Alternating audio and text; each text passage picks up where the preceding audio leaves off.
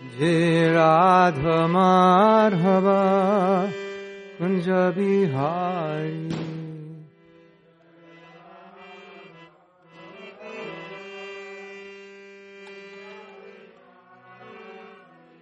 Jai Radha Madhava Kunj Bihari.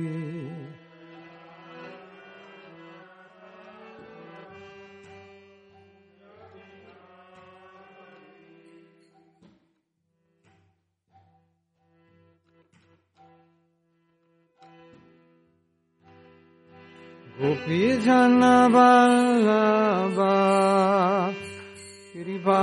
गिरिवारधारी Ballabha गिरिवारधारी Gopi Jan Ballabha गिरिवारधारी Ballabha Varga Yashodhanandana Rajajanaranjana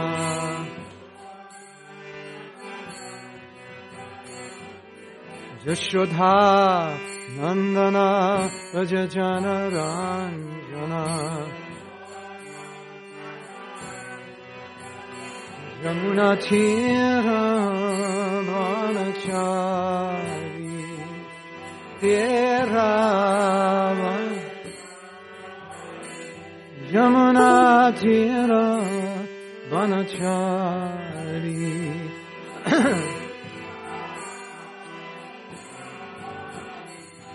Jaya Radha Madhava Kunja Bihari Ramadhava Jai राधमा भारव Kunj Bihari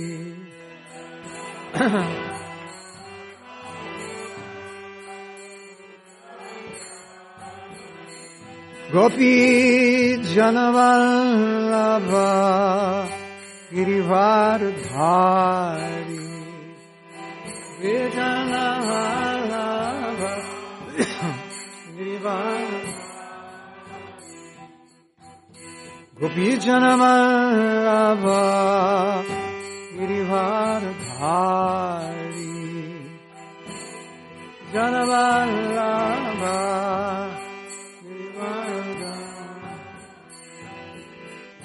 Yashodanandana Raja Janaranjana Sodhanandana Raja Janaranjana Sodhanandana Raja Janaranjana Jamuna Tira Vana Shari Jamuna Tira Tira Vanachari Jamuna Jai Radha Madhav Kunj Bihari Radha Jai Radha Madhav Kunj Bihari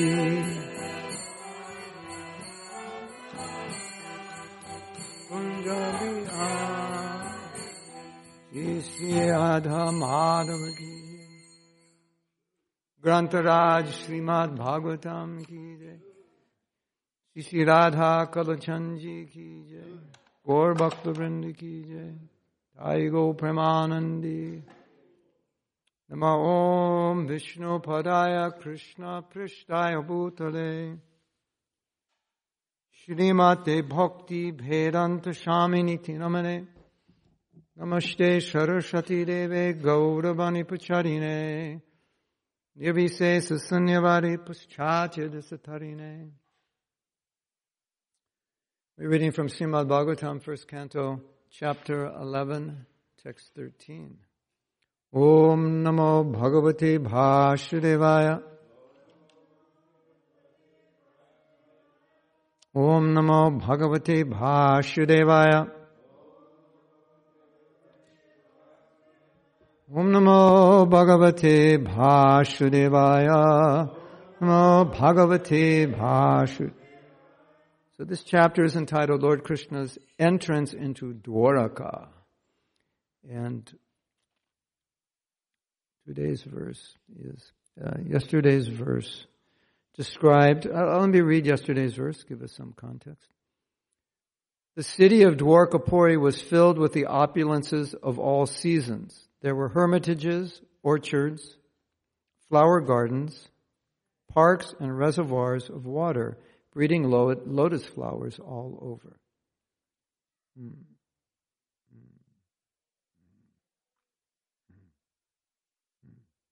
So yesterday's purport uh, describes the beauty of Dwarka. Uh, unlike modern cities, wherever you look, you would see parks and gardens, ponds, lotus flowers, no factories. One time Prabhupada said factory is another name for hell, synonym for hell.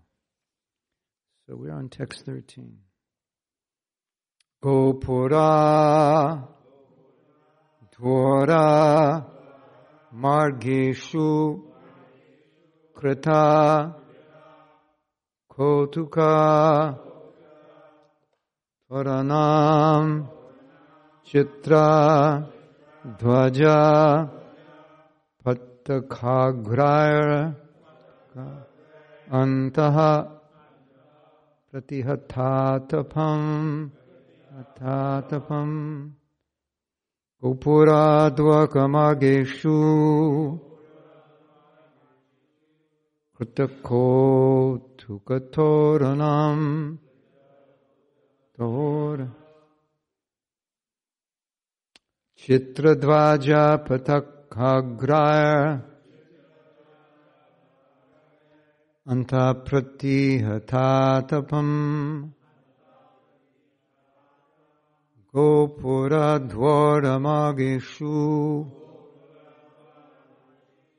कृतकोऽथुकथोरणाम् चित्तद्वाजापथखाग्राय अन्तप्रतिहतातपम्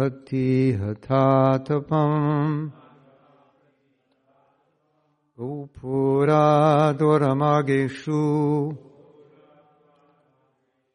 वितखोतु कठोरनाम्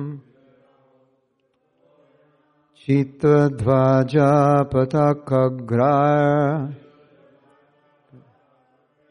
अन्तप्रतिहतातपम्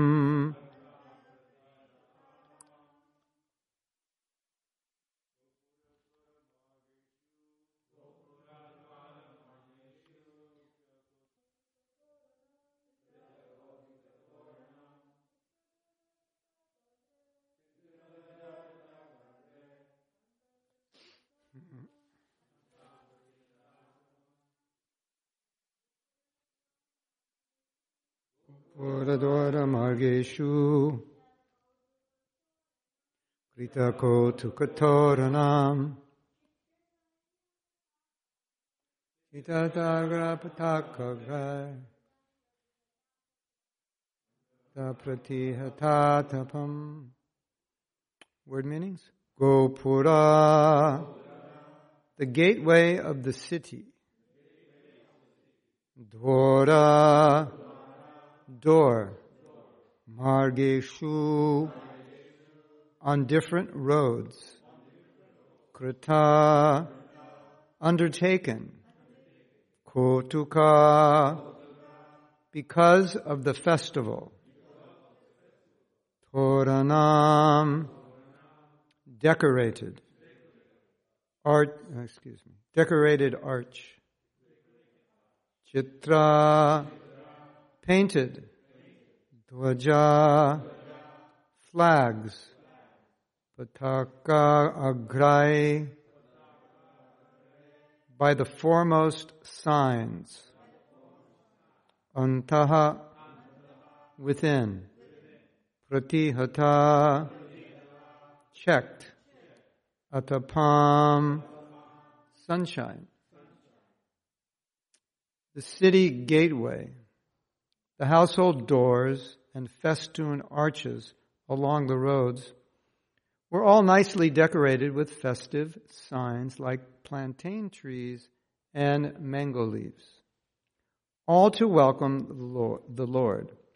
Flags, garlands, and painted signs and slogans all combine to shade the sunshine. Would you like to repeat? So you can do this at your next festival.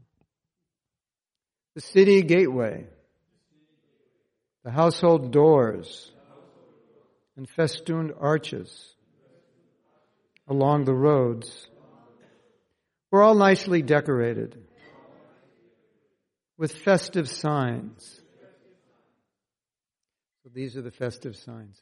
Plantain trees. Did you know plantain tree is a festive sign? Mango leaves. Another festive sign. All to welcome the Lord. Flags, garlands, and painted signs and slogans all combine to shade the sunshine. Who knows what slogans were on those signs? Anybody know? You want to guess? Um, maybe welcome, welcome Lord Sri Krishna. Welcome back to Dwarka. We love you, Krishna. Yeah, something like that. Purport Signs of decoration in special festivals were also collected from the gifts of nature, such as the plantain trees, the mango trees, fruits, and flowers. Mango trees, coconut palms, and plantain trees are still accepted as auspicious signs. The flags mentioned above were all painted with pictures of either Garuda or Hanuman. So we're getting, yeah, that was good. The two great servitors of the Lord. For devotees, such paintings and decorations are still adored. And the servitor of the Master is paid more respects for the satisfaction of the Lord. Hare Krishna. And that also makes Krishna happy. So, I don't know if you heard this story. It's, a, it's quite funny. Achyutananda was speaking at one Pandal program, I think. Prabhupada couldn't come, or during the day, devotees would speak, at night, Prabhupada would speak. So, forget exactly how he said this, but he was saying that all your wealth should be spent for Krishna, but now you're spending it on gold earrings and bangles, and those are actually should be used in Krishna service. So people started coming up, pulling off their gold earrings and bangles and putting them on the stage. So he came back with a pile of gold earrings and bangles. And they told Prabhupada, and Prabhupada started laughing. He said, I've been preaching all around the world for so many years, and I was never able to do this. And my disciple, Achyutananda Maharaj, he was able to do this. So Prabhupada was so happy that his disciple, at least in this way, had outdone him. And so um, there's another purport. You may remember this purport where Prabhupada's talking about the moon, the disciple who's like the moon. And Prabhupada becomes very humble and he says that maybe uh, I pray, not maybe, I pray that one of my disciples will become like a moon, pure devotee, and he can take me back to Godhead. So you know, in the material sense, people don't want to be outdone, especially by juniors. In, but when there's love, then there's pleasure when the person you love outdoes you, isn't it? So, um, Prabhupada was always happy to see the success of his disciples. And in a similar way, I always think if something makes Prabhupada happy and it doesn't make me happy, then there's something wrong with me. And sometimes we do not like a devotee simply for the fact that he did better than we did. I don't like you. Why? Because you're better than you're better than me. That's why I don't like you. I mean, you know, you would think that's why you would like someone because they have greater intelligence or skills or so forth. And so sometimes a devotee may do something uh, we don't like, even it's not something good. Maybe something we don't estimate as good. We don't like it. And I always think, uh, is that devotee? Is there is there devotional service dear to Prabhupada? Because if it is, or if it was, you may say, well, it was, but it's not dear now, which that is debatable. But is this devotee dear to Srila Prabhupada? And you don't want to dislike or what to speak of offend anyone who's dear to Prabhupada. That's for sure. So, you know, sometimes you may see a devotee, a disciple of Prabhupada, uh, and you may say, but I don't see him doing this or doing that.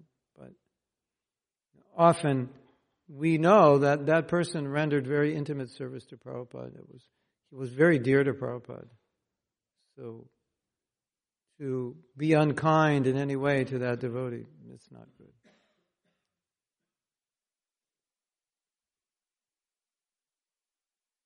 So now we have something we know quite well that when the devotee is pleased, Krishna is pleased. There is an amazing story. I, didn't even hear this story till maybe a month ago. Or maybe I heard it and I didn't pay attention. There was a disciple of Srila Bhakti Siddhanta, and Prabhupada said that during the lifetime of Srila Bhakti Siddhanta, this disciple was responsible for managing the movement and making Srila Bhakti Siddhanta known all over India and bringing Gaudiya Math 64 mats in India and I think maybe one in Nepal or something. So,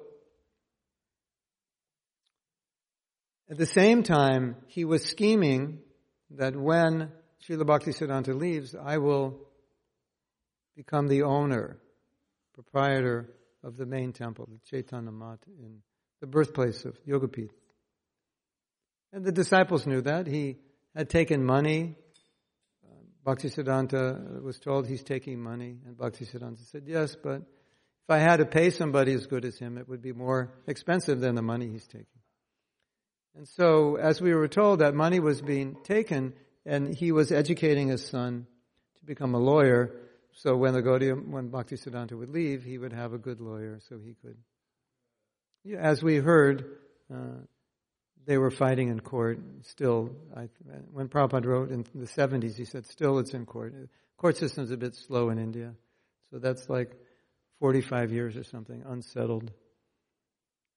I guess, it, you know, it's the lawyer, good for the lawyers or their sons, or by now grandsons, I guess, or great grandsons.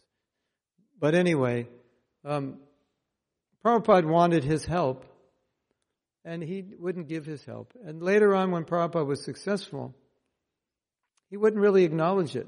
And Prabhupada said it seemed like he, he wanted to take credit that I sent A.C. Bhaktivedanta to the West, so it's my credit. You know, things like this. And Prabhupada said he, he was not appreciated by his, uh, by the other God brothers because he was siphoning money and, and, and had his, his, um, his own agenda. and Prabhupada had said some unkind things about him being offensive to Srila Bhakti Siddhanta.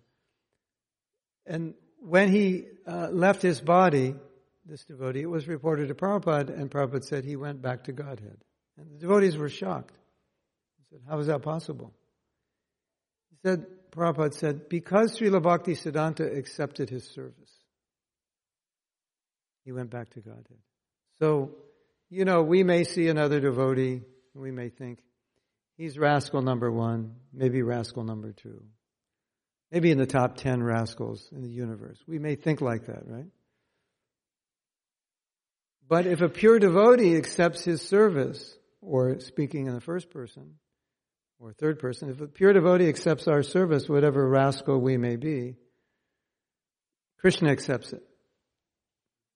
So, yeah, sometimes we think, well, you know, I'm not a very good devotee. I have so many faults. I lack in so many ways. I fall short in so many ways. But Prabhupada's merciful. So he accepts the sincere attempt of any devotee. And so a little sincere service, Prabhupada accepts it, or your spiritual master accepts it. You're good. Don't worry about it. Don't worry about your fallen condition. I mean, you can worry about, yeah, it's a concern, but if, if Prabhupada is happy with our service, then that's it. That's it. So, um, I think another thing that falls in this category is the 16 rounds and four regulative principles. There's a letter, and Prabhupada said, 16 rounds is not very much. He actually, he actually said it's nothing. Someone comes up to you and says, well, I finished my 16 rounds by 6 o'clock this morning. He's all excited and you, you rain on his parade. Prabhu, that's nothing. You know, get a life. That's nothing. So Prabhupada said, Prabhupada said in India, um, 25 is like, you know, minimum. If you're worth anything, you'll chant 25. And he said, 64. Said a lot of devotees chant 128. So that would be like 14, between 14 and 17 hours, depending how much coffee you drink. No, only kidding. Um, so some devotee says, Prabhu, I chant my 16 rounds in an hour and 15 minutes. Like, uh, you're not drinking coffee? You know, you, it's not possible. Now, one devotee said 55 minutes, 16 rounds. Either you're drinking a lot of coffee or you failed your math class. Yeah, it's only 8, not 16. So, um, so Prabhupada said 16 is nothing. And then he said, but if you chant 16 and follow the principles, four principles, I promise you'll go back to Godhead in this lifetime. And devotee said, Prabhupada, that's it? Like, you know, what else? You know, you have to distribute 100 Bhagavad Gitas every week. You know, you have to do Pujari service. You have to read Bhagavatam 10 times. You have to open 10 temples like that. Then, the Prabhupada said, no. 16 rounds, four principles. And the devotees were doubting and said, Prabhupada, they asked, like, again, Prabhupada, nothing else. Prabhupada slammed his fist, and said, 16 rounds, four principles, I will take you back to Godhead. So, you know, you can look at the 25, the 64, the 128. But if Prabhupada says 16, you do this and this, and you please me, then you go back to Godhead. So there's a devotee, uh, quite a foolish devotee. He wandered over to Radha Kund, which is a nice place to wander if you're qualified, and not a nice place to wander if you're not. So he wasn't qualified. Uh, one time, devotee wanted to go to Radhakund, and Prabhupada said that if you commit sin in Vrindavan, you'll take birth as a dog or a hog or a monkey, because that way, whatever you do is not considered sinful in the animal body. And as we know, there's a lot of hogs and monkeys and dogs in the holy places. And they're rolling in the dust, getting purified, and then they go back to Godhead. So one devotee wanted to go to Radhakund, live there. And Prabhupada said, You don't need to go, there's already enough monkeys there. Like you're going to go and you're going to meet some lady and coochie coochie, and in your next life you'll become a monkey. So, so Prabhupada, you know, he's cautionary about it. Anyway, this one devotee went there. And he said, he got infected. And so he took another guru. And he, he wrote Prabhupada a letter for blessings to take another guru from Radhakund, like, you know. As we say sarcastically, some screws were loose. You imagine, Srila Prabhupada, can I, that you've told me not to associate with Radhakund, Babaji's now I found one to be my guru. Can you give me your blessing? Like, something's not working right up there, right? And, and so this Radhakund Babaji said, if you do not chant 64 rounds a day, you cannot go back to Godhead. Okay, so now we have a different instruction.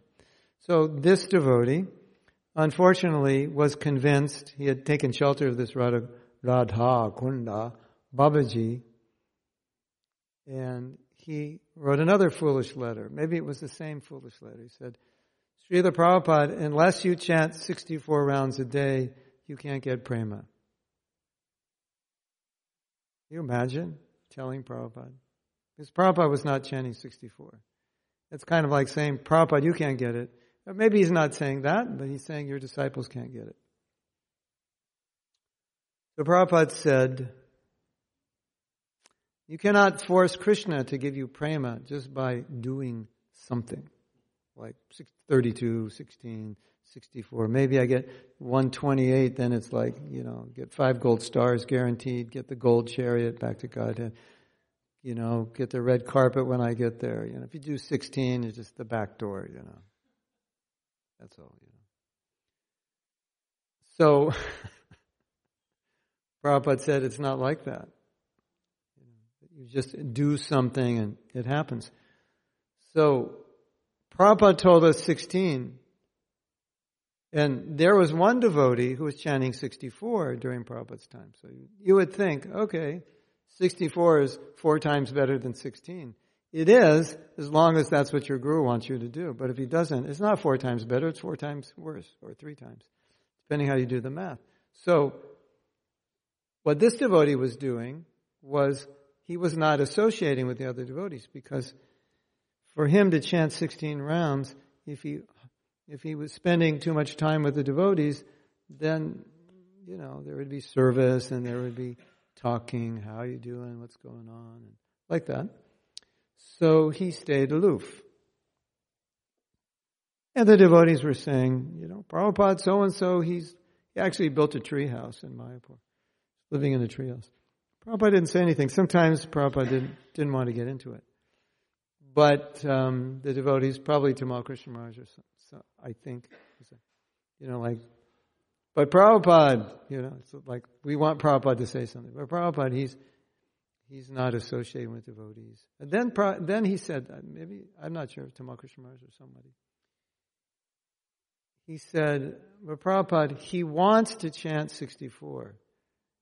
And Prabhupada said, as soon as you say, I want, it's Maya.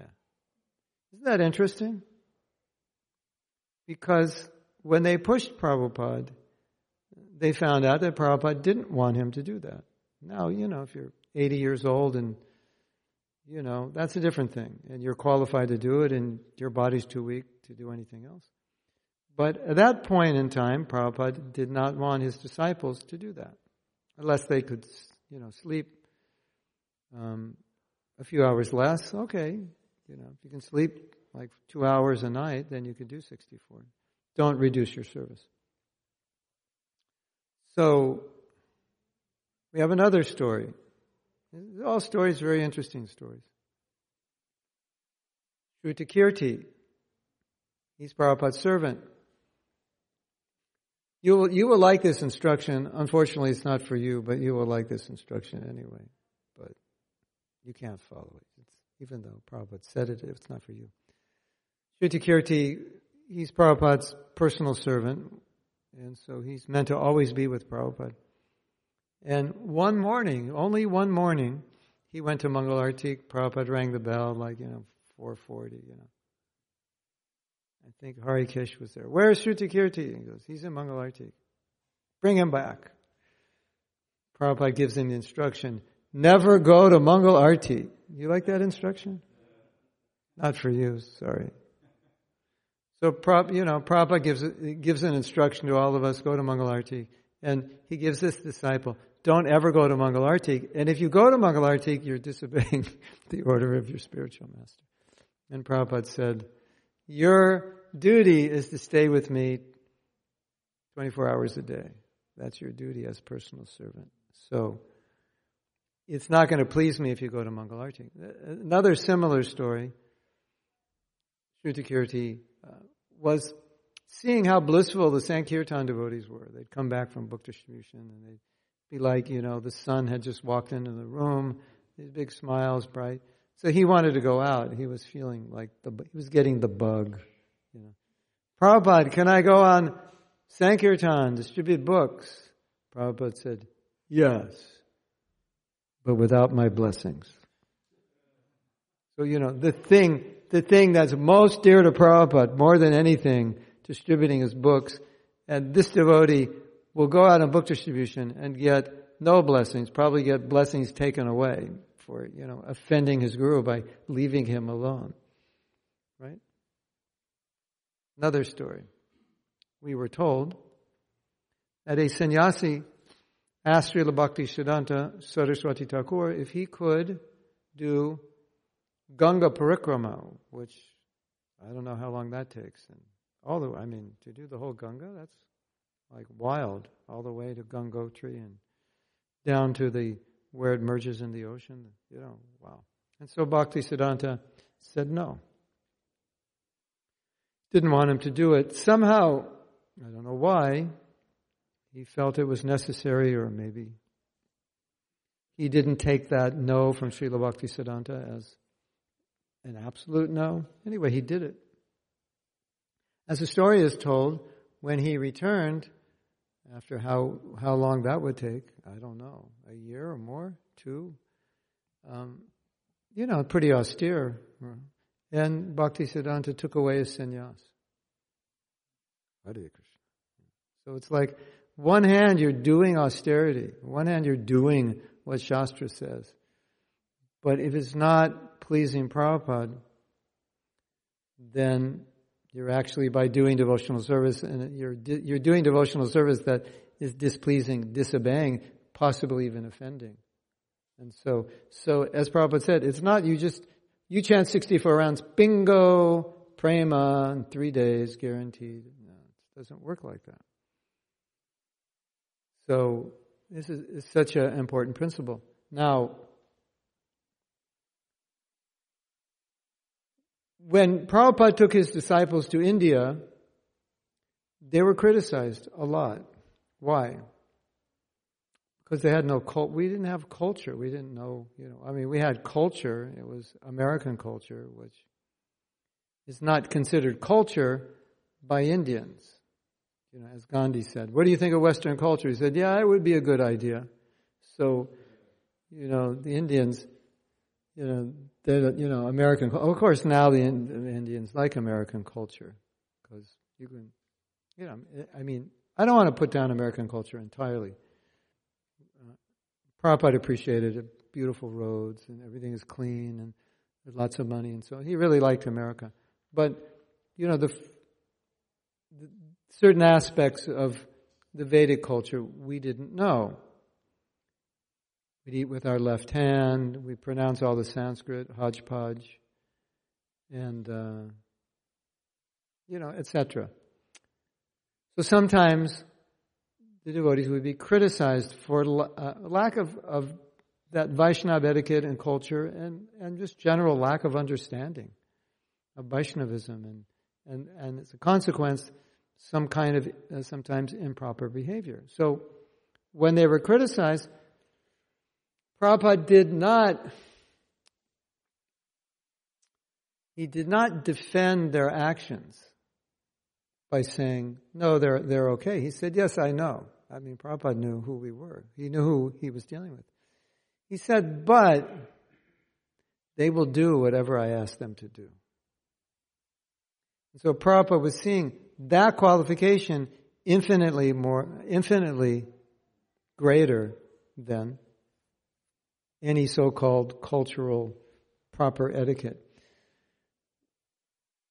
One time, Kaushalya Devidasi was chanting uh, Isopanishad or something Sanskrit.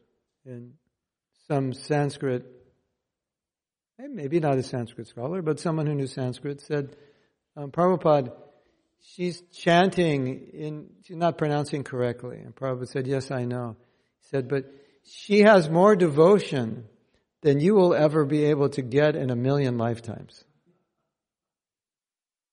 So, because Prabhupada's disciples were willing to do whatever he asked. In Prabhupada's mind, they were the greatest devotees. They were the greatest Vaishnavas. Not because of any other qualification. Because they were willing to please him. And that was, and that was for us how we also felt. Like, I may be this or that. I don't have any love for Krishna.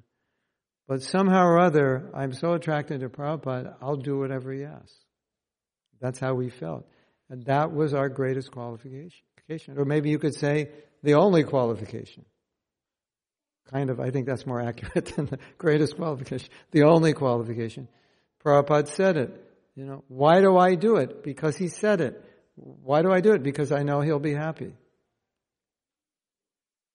And so Prabhupada appreciated. And Prabhupada said another thing which is quite interesting. He said, if you follow the perfect instruction of the spiritual master, you are perfect. Wow. Now, we have been criticized, especially the higher you go up in the ranks of ISKCON, if you go up in the ranks, be prepared, ladies and gentlemen, to be criticized. If you don't want to be criticized, just hide in your house and don't do anything. Come out of your house and you do something, you'll probably get criticized. And the higher up you go in the ranks, the more likely you'll be a target of criticism.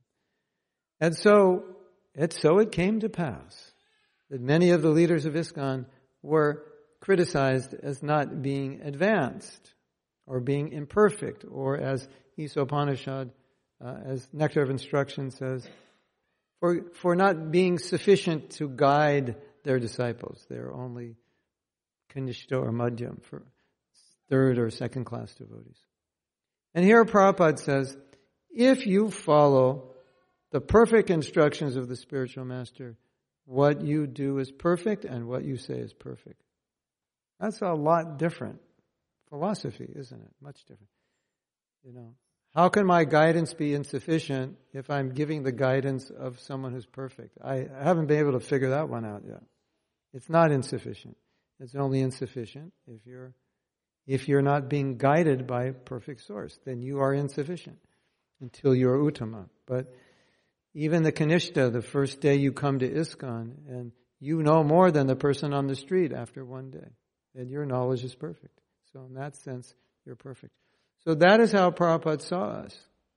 You may be rascal number one, but you're willing to repeat what I said and you're willing to do what I said, therefore you're perfect. Your knowledge is perfect. You're pleasing, you're pleasing me. Now, you all know this story. It's a very interesting story. Well, maybe you all don't know. Most of you know. Prabhupada uh, always spoke to his grihasta couples, stay together, don't get divorced. And it didn't always work because they didn't always get along. And one leading devotee had divorced his wife and then written Prabhupada a letter saying that he was going to marry or wanted to marry another woman. Uh, probably writing Prabhupada to get some approval or something. I don't know why you would write Prabhupada and tell him unless, I guess he felt that he couldn't do it unless Prabhupada would agree. And Prabhupada agreed, which never happened before, and everywhere in his books he said, don't do it. Now he's agreeing to it. So Shrutakirti said, why did you agree? And he said, because I could tell from the tone of his letter that he was going to do it. And if I told him not to do it, and he did it, he would be disobeying me. Whereas if I tell him it's okay, and I know he's going to do it, then he's not disobeying me. So how concerned was Prabhupada for his disciples that he wouldn't even give an instruction that he felt they couldn't do or they would disobey? Isn't that amazing? Because if they did, Krishna would see, oh, you're not following the order of your guru. Isn't that interesting? Some of you have heard this story before, but think about it. That is so much mercy. And we also have these examples in which a devotee would report to Prabhupada that I've done this or I've done that, and sometimes it was quite significant, and sometimes not. And Prabhupada's general answer was, I'm very pleased with your service, please continue in this way.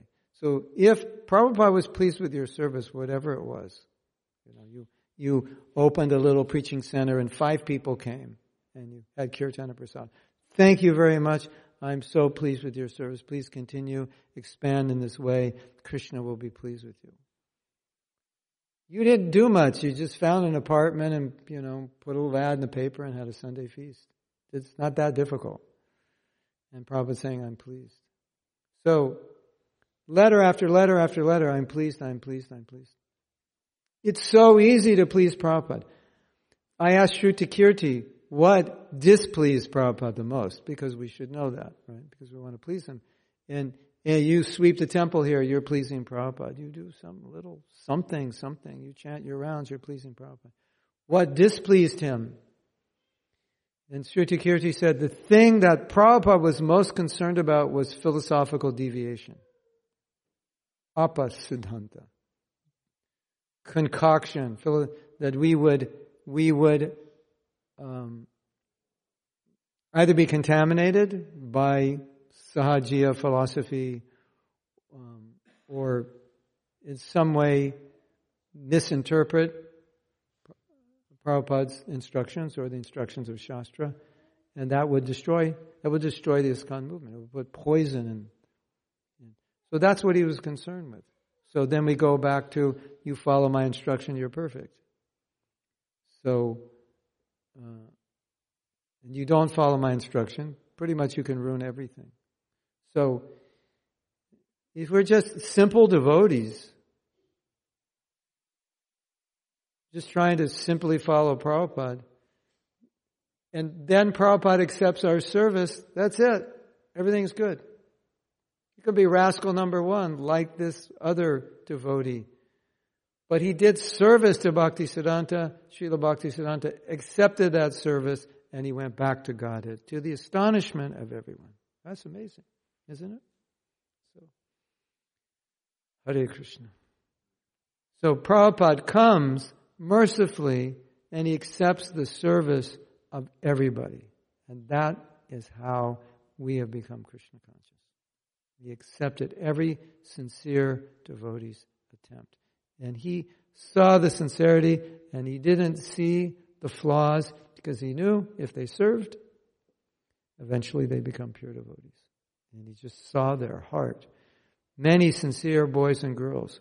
And, it, and when Prabhupada saw the hearts of those devotees in the early days, those boys and girls were pretty messed up.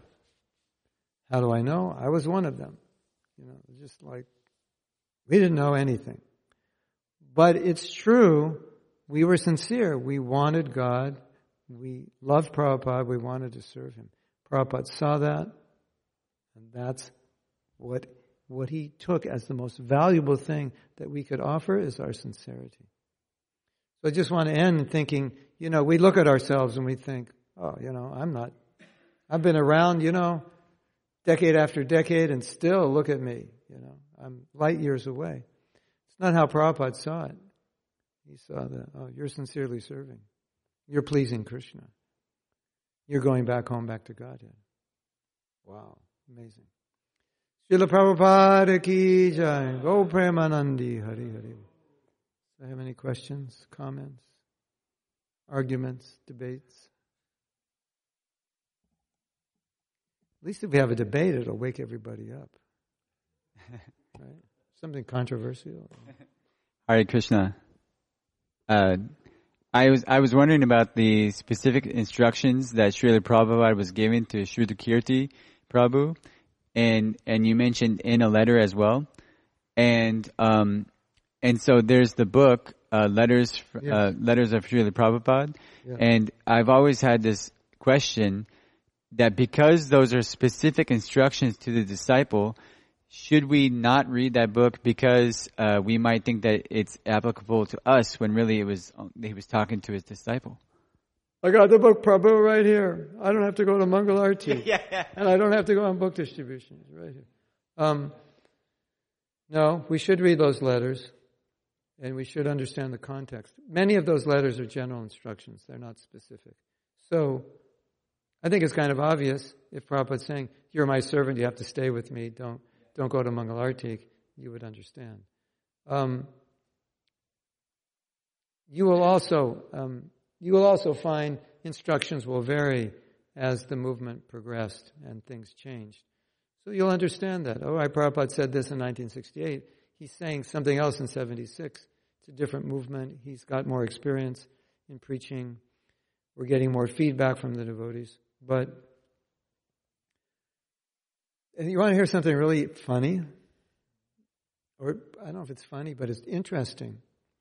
One devotee was saying, well, the highest pramanam, the highest evidence is Prabhupada's books, and then the next is the conversations, and the third is the letters. Not everyone actually agrees with that. Um, for me, I mean, that may be true academically, but for me, the letters are incredibly valuable because they show how Prabhupada was applying the philosophy. And I personally really need to understand that. Time in the time and situation. Okay, here's the verse, but here's how Prabhupada applies it. But so we were having a discussion, a group of us were having a discussion about this. Bhagavatam is the highest evidence. Then secondary is conversations. Then last evidence is the books, which is almost, excuse me, the letters, which is almost like saying, well, you know, it's not really can't really take it that importantly. And this devotee had written a book. And so one of the devotees who, who really, who really finds the letters to be of essential importance and doesn't even discriminate between letters, conversations, and this is all Prabhupada, and that's how he feels.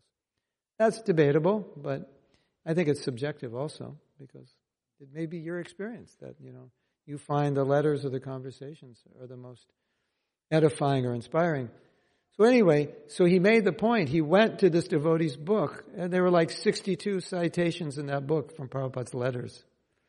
So I think what we realized is that that you can say, like kind of more like academically, Bhagavatam is most important than conversation letters. But in but in practice, if you read devotees' books, you'll find so many references to letters to establish their points. And I think this devotee didn't realize how much he used Prabhupada's letters, how important those letters were to him in establishing a point. And the reason is, is because he had to use Prabhupada's letters because the topic of his book was not covered that much in Prabhupada's books. It was covered more in letters. Isn't that interesting? Like I'm saying, sometimes there's general instructions in letters which are for everyone. And you know, when I read a letter from 67, 68, I understand the context is much different. And I try to discriminate. Is it contextual or is this actually a, you know, an absolute instruction which is true forever? And if you don't understand, just ask another devotee. You respect who might know. And then uh, you can discuss with them. But We've actually, we, I, we've had a, I'm part of a group that had a lot of discussion about the letters. And there's like 30 of us in this group, and they just went around, you know, we're saying, are the, you know, shouldn't, shouldn't they be printed? I mean, they're on the database, but shouldn't they be reprinted? And just going around and asking everyone, how important are these letters? And everyone says, it's so important for me in my, in my Krishna consciousness. It's so important. You know, so there may be some things which are not relevant to everyone. I think it should become obvious. They, they were discussing some things. Prabhupada's criticizing a devotee. All right, take that out. We don't want to embarrass the devotee. But then, you know, there was a, there was a quote, and Prabhupada said, "Why are you publishing the letters? It's not necessary."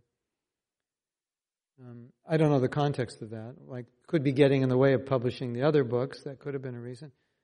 But sometimes Prabhupada would get a question, and he said, I already answered it in a letter. Why aren't those letters distributed? Why are you asking again? So, yeah. Yes?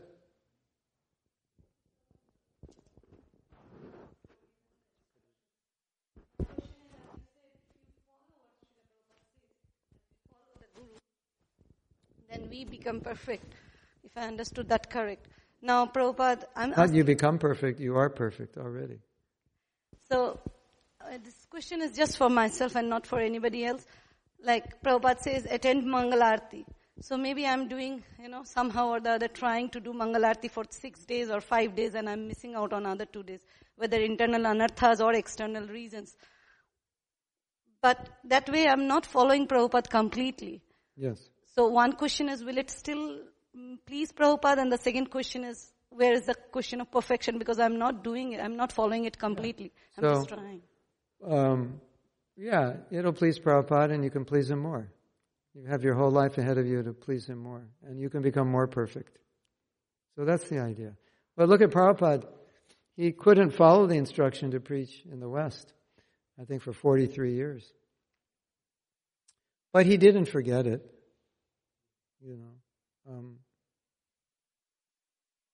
so, um, sometimes some adjustments are, have to be made.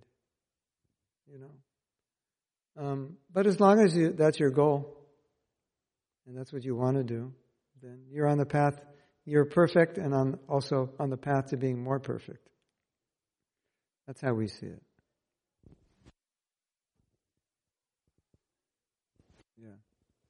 So the more we can follow Prabhupada, the better, for sure.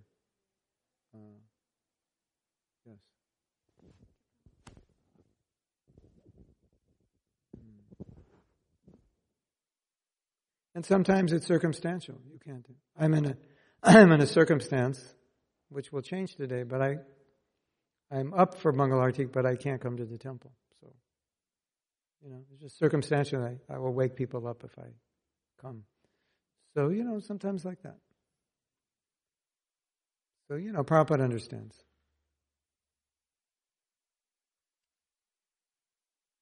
But your desire to follow all the instructions as best you can, that's wonderful. Just don't have a nervous breakdown if you can't. Prabhupada is, you know, Prabhupada understands our struggles, and uh, his instructions are there for us.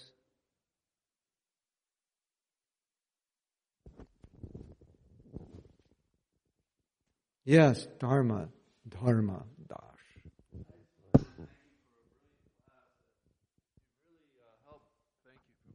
I just want to thank you for.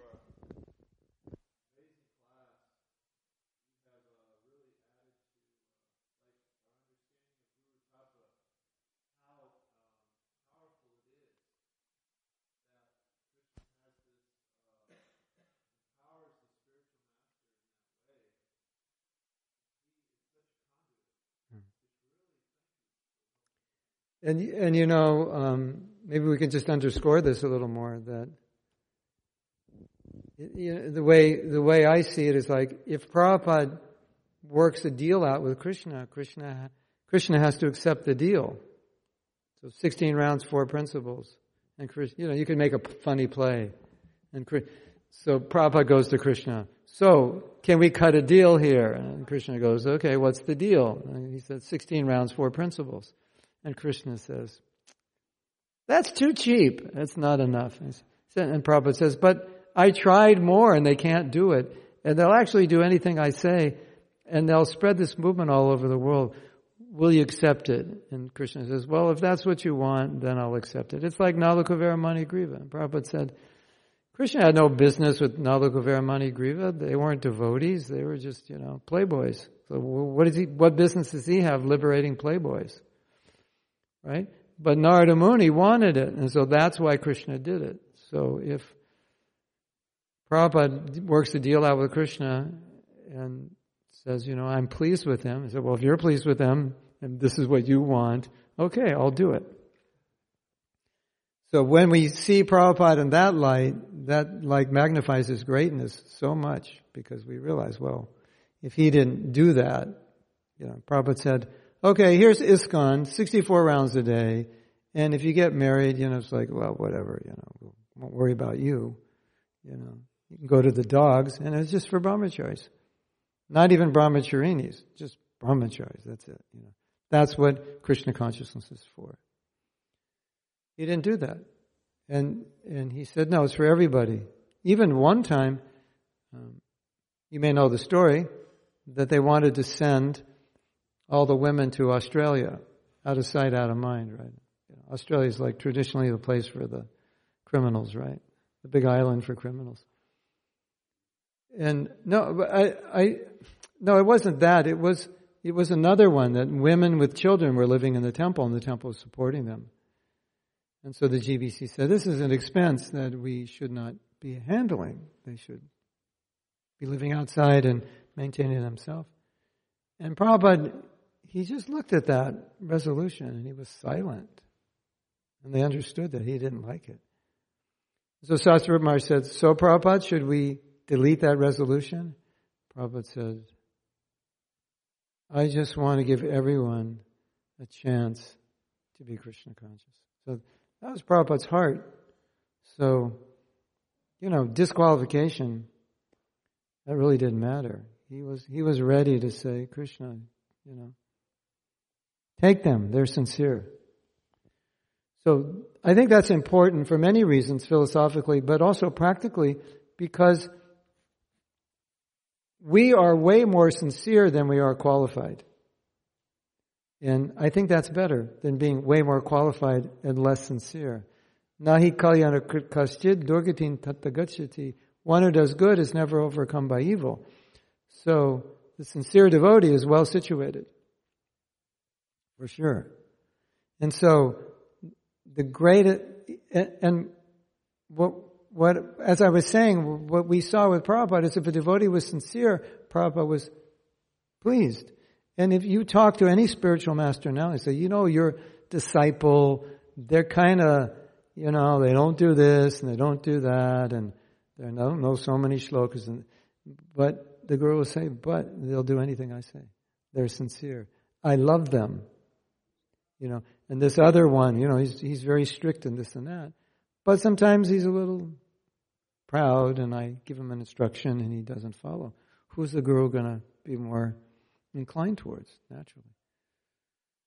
So Prabhupada was willing to, you know, be our advocate. And Krishna has to accept what the gurus, what his pure devotees wants. He has to. So, therefore, we can understand only a pure devotee you had to send a devotee of Prabhupada's caliber to the West because you had to have an advocate on our part. And if you didn't, Krishna's going to say, no, 64 rounds brahmachari, this and that. Then it's not going to work. so that's, I think that's an important distinction in glorifying Prabhupada. No, it couldn't have just been anybody. And I also believe that some devotees may not have had that mentality. They may have been more strict than Prabhupada. No, you must do this, this, this, and this. Otherwise, we can't advocate on your behalf. So Prabhupada was willing to advocate. And even some of the disciples didn't chant 16 rounds. And Prabhupada said, what can I do? And you know that story. Went to Tamal Krishna Maharaj, told Prabhupada, I'm so disturbed here in Juhu, I can't chant my rounds. And Prabhupada said, either, I, I can't, my mind's too disturbed. I can't chant properly. And Prabhupada said, I can't either. you know that story. My mind, yeah, he said, my mind's too disturbed with all that's going on to chant properly. And Prabhupada said, me too. And then he told Tamal Maharaj, he said, you know, just give this one life to spread Krishna consciousness. Lord Chaitanya will take you back to Godhead. So it was like Prabhupada was, was showing us it's not like we have to be pucka, pucka, pucka sadhu sadhu for a million lifetimes before we can make it.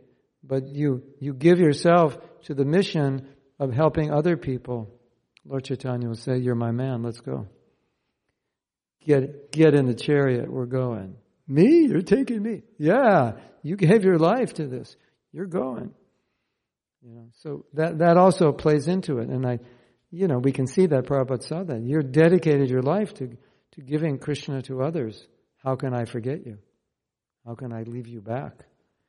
And so, and that was something that was easy for us to do. We liked doing it.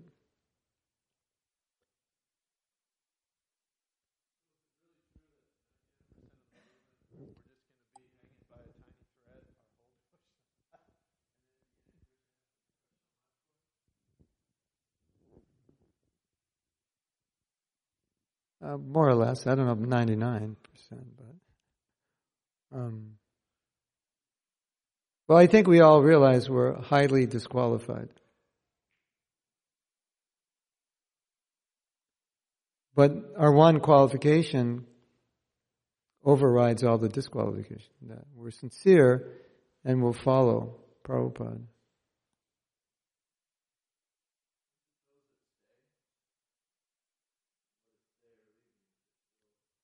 You know, people will leave for different reasons, but they may not leave Krishna consciousness. They may they may leave the institution for different reasons. That's unfortunate. But even if that happens, it's not that, that they're not dear to Prabhupada. I think it's more like they're not dear to us anymore. but you know, because we have we have the story of Siddha Sarup who left he didn't leave Prabhupada, but he left ISKCON during Prabhupada's presence. And devotees were upset about it. They complained. And Prabhupada just said, you know, leave him alone. He's, he's my disciple. And he's, they're following, they're chanting. So just, so, you know, it's like you have a daughter and your daughter, when she grows up, may do something and everybody says, you know, your daughter's doing this. And just like, I know, you know. Oh, you know, but you still love her. It's not like, you know, she's still your daughter. She loves you. You love her. So, oh, I have a story for you. Okay. This is the creme de la creme de la creme de la creme de la creme of the class. This is an amazing story. Prabhupada had a servant. I won't mention his name. Protect the, you know, Prabhupada didn't like us mentioning devotees who deviated. It's just, anyway, you wouldn't know this devotee, but he was Prabhupada's servant, and Prabhupada early on gave him sannyas. And um, he, I believe he went to India with that first group of devotees. And later on he left, and, and as often happens when a devotee leaves, especially in the early days of ISKCON, they just go back to doing what they used to do. And what were they doing before? You know, they were hippies, so you know what hippies do. So they'd go back into the hippie life lifestyle, you know, make up for lost time. You know, I spent three years as a devotee. I could have taken a lot of LSD and had a lot of, you know, this and that. I got to make up for, you know, three years I lost, you know. So that's basically what he was doing. Um, he may, I think he was even eating meat, although that's rare when a devotee leaves, as I remember the story.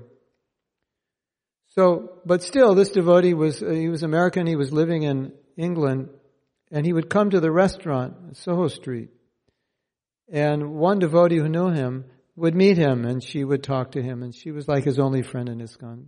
Because when a devotee deviates like that, sometimes devotees just don't want to be friends with such people. Or that, or they didn't know him from the early days. She knew him. So he's coming, they're friends. He's not, you know, really in, that interested in Krishna consciousness anymore, and he's still not following the principles. And then while they're in the restaurant one day, Prabhupada drives up to the temple, and she says, Prabhu, or whatever she said, Prabhupada's here, let's go see him. And he's, you know, obviously embarrassed. I don't really want to, no, no, let's go, let's go. You know, it's like, Okay, you know, Prabhupada, you know, okay, he's my spiritual master after all. So Prabhupada gets out of the car and I think she says, Prabhupada, so and so and so is, so and so is here. And Prabhupada goes up to him. And he used to be Prabhupada's cook. And he says, and Prabhupada goes right up to him and says, so, so and so, you will cook for me? And then devotee said, but Prabhupada, he's eating meat and he's, you know, illicit sex, intoxication. And Prabhupada says, So you will cook for me? And he said, Yes, Prabhupada. Wow. All you can say is, Wow. What kind of mercy is that? Is that mercy? Because he is my disciple. If he does service, I will accept it. He will benefit. Wow. Prabhupada was willing to accept the service of a fallen disciple who would cook. You know, it's not like okay, come and, you know, clean the room. Cooking.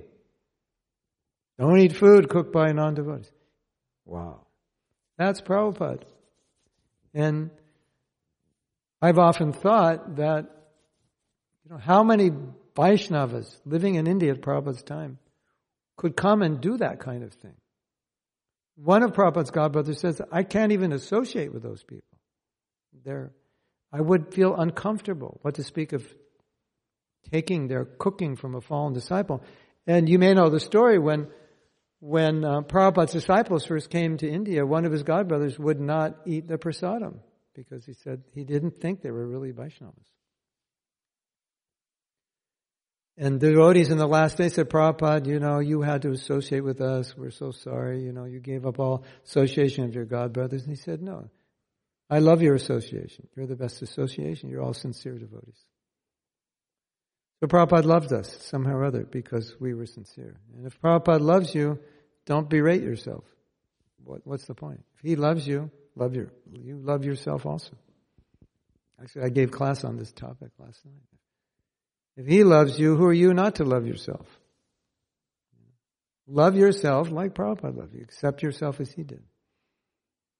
Hare Krishna. Srila, oh, okay. Uh, sorry, it was, it is so, such a nice class you are giving. And one point which is coming to my mind is there is, uh, you know, the affectionate aspect in our movement, and then there is the organizational aspect in our movement. And in in the early days, like it was as you were saying, like you know, it was like a family and affection was at the center, and we would organize around that. And as time is moving ahead, like as the moment is growing big and big, there is organizational aspect and that personal aspect. So how you know how do you maintain your personal personal aspect? Uh, I think we can all answer that question ourselves. Just ask yourself that question and contemplate it. How can I maintain personal, uh, I would say the question is personal affection and concern for devotees. How can I maintain it? Um, ask yourself the question. And you'll get the answer. Krishna will show you. You know, you ever see a devotee and um, Oh, I'll give you an answer. I mean, that I think that's a better answer, but I will give you an answer. It's a very interesting answer. They did a study on what makes a good team member. And what they found is that the best team members are the most sensitive to how other people feel. Isn't that interesting? So it's like maybe I see you one day and I look at your face and I could see something's wrong. And I go up to you and say, Prabhu, is everything okay? You look upset, right? Have you ever seen the face of a devotee that looks upset and you've never said anything?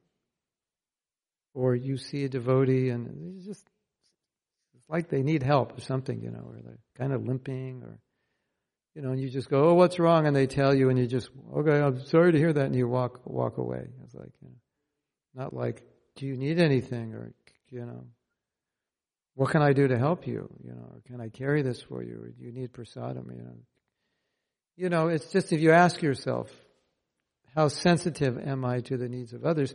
Then you start realizing you know there's a lot to be sensitive to that we're not sensitive to. There's a lot of devotees who are suffering and need help who need a or need just someone to listen to someone to talk to who won't judge them.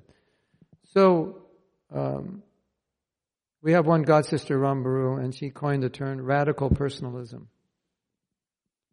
And she developed this program at the Sunday feast where she has a tent, and the tent is, I don't know what she calls it. Maybe she calls it the listening tent. She said, Do you need someone to listen to you? And you come in the tent and you just talk, and she just listens. Tell me, you know, what do you want to talk about? I'll just listen. So sometimes caring is just listening. Somebody's upset. Do you need someone to talk to? Um, I'm dealing with a devotee now who who needed someone to talk to, and I understood the, the, the situation of this devotee better than the people she was talking to because they didn't understand, so she couldn't actually talk to them. And she would say, "Thank you. I needed someone who understood this. And by listening, she, she clarified her thinking. So little things like that, you know, being sensitive to how other people feel. This is this is scientific scientific data. This is what makes a team member, and it's true in the military. It's true in a corporation, in a family, anywhere. And and they gave a study that they said one military battalion, I think in Afghanistan or something, they were so good at this that they defeated they defeated an army that was like eight times bigger than them. There was like no way they would have won, but because they were so synced together and feeling one another, and they totally disobeyed the order of the general because it was the wrong thing to do, and the general he understood. They feel feel one another so much he understood they wouldn't disobey unless there was a reason, and they won the battle. Interesting, isn't it? so. Being sensitive to the needs of others is, you know, I think that's radical personalism, right? Judging is not radical personalism. It's pretty much radical. I don't know what you want to call it. I don't know if want to call it impersonalism, but it's.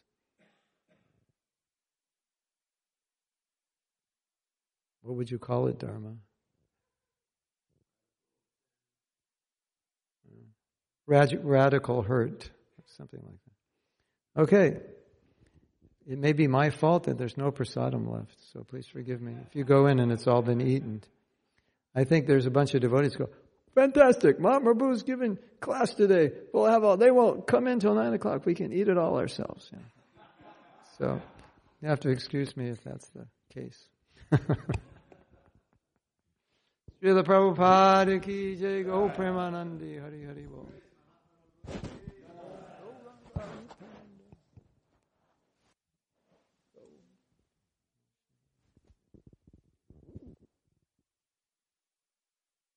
Gauranga, Nityananda.